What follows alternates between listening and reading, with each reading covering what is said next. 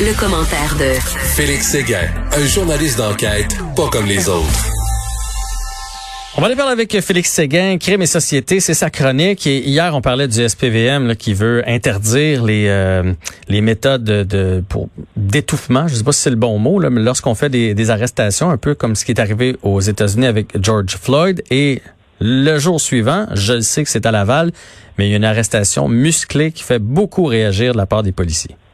Oui, puis je te faisais des petites cachettes. En fait, euh, là, je pouvais pas vraiment annoncer les sujets des articles à apparaître euh, le lendemain, hein, de peur. Euh, ah, mais tu savais que ça s'en venait. Ah, mais je savais que ça s'en venait. Je savais qu'aujourd'hui, on allait justement publier cette affaire-là sur un truc qui s'est passé à Laval le 15 juillet. En fait, le 15 juillet dernier, à 10h30, il y a un groupe de jeunes, des Arabes, selon les témoins, d'origine arabe, qui euh, traînaient au Centropolis de Laval. Pour ceux qui ne connaissent pas l'endroit, c'est un immense centre d'achat euh, à ciel ouvert, on pourrait dire. Il y a mhm, plusieurs mhm. commerces avoisinants, des restaurants également, puis il y a un presse-café devant lequel traînaient ces jeunes-là. Et puis, les policiers de l'escouade Equinox qui s'occupent euh, notamment de la surveillance des bars à Laval croient reconnaître un jeune homme euh, qu'ils ont peut-être fiché, ça on ne sait pas, mais ils le reconnaissent comme étant un jeune qui avait été arrêté dans le passé puis qui devait euh, obéir à certaines conditions. Donc, quand on est arrêté, on a des conditions à respecter, souvent garder la paix, avoir bonne conduite et puis se plier un couvre-feu. Alors, il commence à parlementer extrêmement calmement avec ce jeune homme-là et c'est calme. Euh, la discussion, la police confirme, se déroule calmement. Et ils vont finalement euh, l'amener derrière une autopatrouille puis le menoter pour se rendre compte que ce jeune homme en question n'avait plus de conditions à respecter, qu'il était presque libre comme l'air.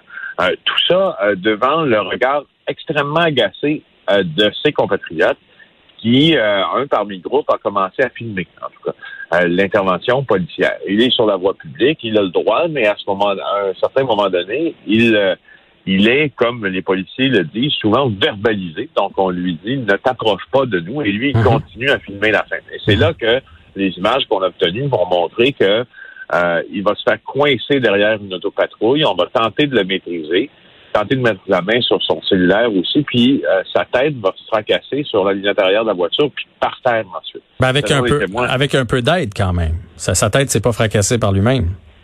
Non, non, c'est ça. Le policier qui tentait de le maîtriser euh, l'a plaqué derrière la voiture, puis il l'a fait euh, trébucher pour le maîtriser. Sa tête a donné violemment contre le sol. Les témoins euh, affirment que c'était totalement injustifié, euh, que sa tête a donné contre le sol, puis qu'il est resté inconscient pendant une bonne minute. Et euh, pour lui, pour le témoin principal, il y a une question de dans ça racial. et là, l'explication de la police de Laval, c'est en partie celle que je t'ai donnée en disant que le groupe présentait un danger pour les policiers. Puis les policiers ont agi comme ça pour leur propre sécurité. Mhm. Euh, et, ça se peut. Ça, se peut, certain. ça se peut. Ça se peut, certain, parce que euh, des interventions à 10h30 le soir, euh, quand un groupe de jeunes s'approche des policiers aussi par derrière, ça peut mal tourner c'est déjà arrivé aussi. Un policier peut être désarmé. Je, mais je suis bien d'accord. On a tendance à toujours lancer la pierre aux policiers, mais moi puis toi, on s'en patrouillait de, dans une rue, puis il y a quatre cinq euh, personnes qui s'approchent de nous. Ça se peut qu'on soit sur la défensive. Puis euh, on n'était pas là, là, fait que c'est difficile de juger, mais on, lance toujours la pierre au, corps policier, alors qu'on connaît pas toujours la réalité leur réalité. Ben, c'est ça. Tu as absolument raison. Euh, moi, de, mon côté, j'avais fait pendant une semaine une formation à la Sûreté du Québec sur la stratégie nationale d'emploi de la force, c'est-à-dire j'étais à ce qu'on appelle Boscoville.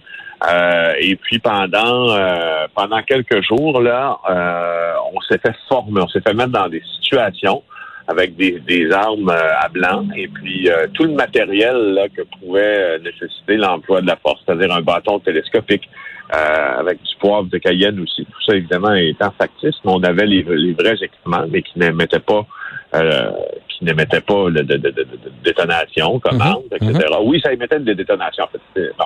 Mais, il n'y avait pas de danger. il n'y avait pas de danger. C'est tout ça, c'est tout ça que je veux dire simplement. C'était pas dangereux.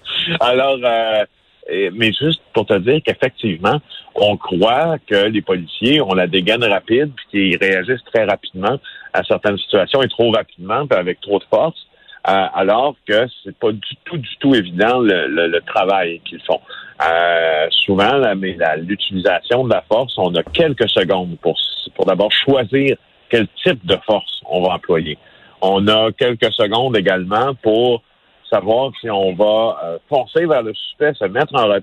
Donc, il y a beaucoup de tenants, il y a beaucoup d'aboutissants, et selon les spécialistes à qui on a fait voir cette vidéo-là, c'est difficile de juger si il s'agit d'un cas de brutalité policière parce que bon, il y a, il y a des, il y a toujours un avant, il y a toujours un après aussi, ah, hein, qu'on voit pas dans ces affaires-là. Les images qu'on voit, néanmoins, c'est une arrestation qui est brutale quand même. Puis selon, euh, selon euh, Anastasia Marcelin, qui elle euh, a été, disons, la fondatrice de la Ligue des Noirs Nouvelle Génération, puis c'est elle qui a instauré le mouvement Black Lives Matter à Montréal.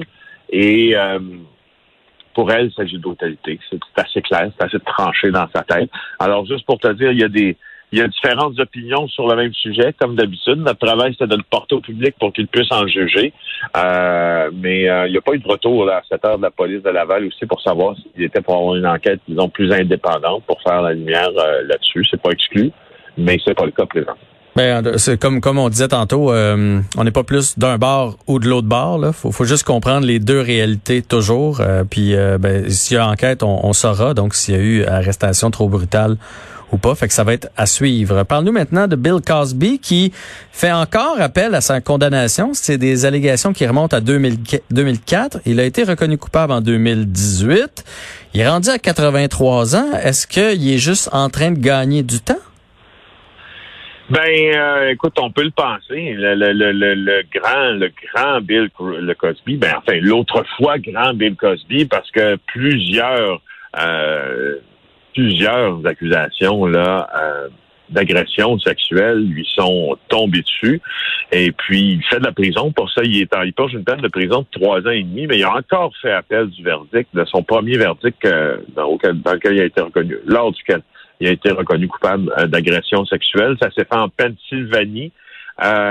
et lui, ce qu'il soutient, en fait, c'est ses avocats qui le disent plutôt, c'est que sur les cinq femmes qui ont témoigné, euh, pas sur les femmes qui ont témoigné à son procès. Cinq n'auraient pas dû être autorisées euh, à témoigner parce que son leurs témoignages sont trop vieux, sont vieux de plusieurs décennies, mhm. puis ça faisait pas partie euh, des, des, des, des, accusations qui étaient portées contre lui. Alors, tu te rappelles, Bill Cosby, ce qu'il faisait, là, c'est qu'il droguait puis il agressait sexuellement.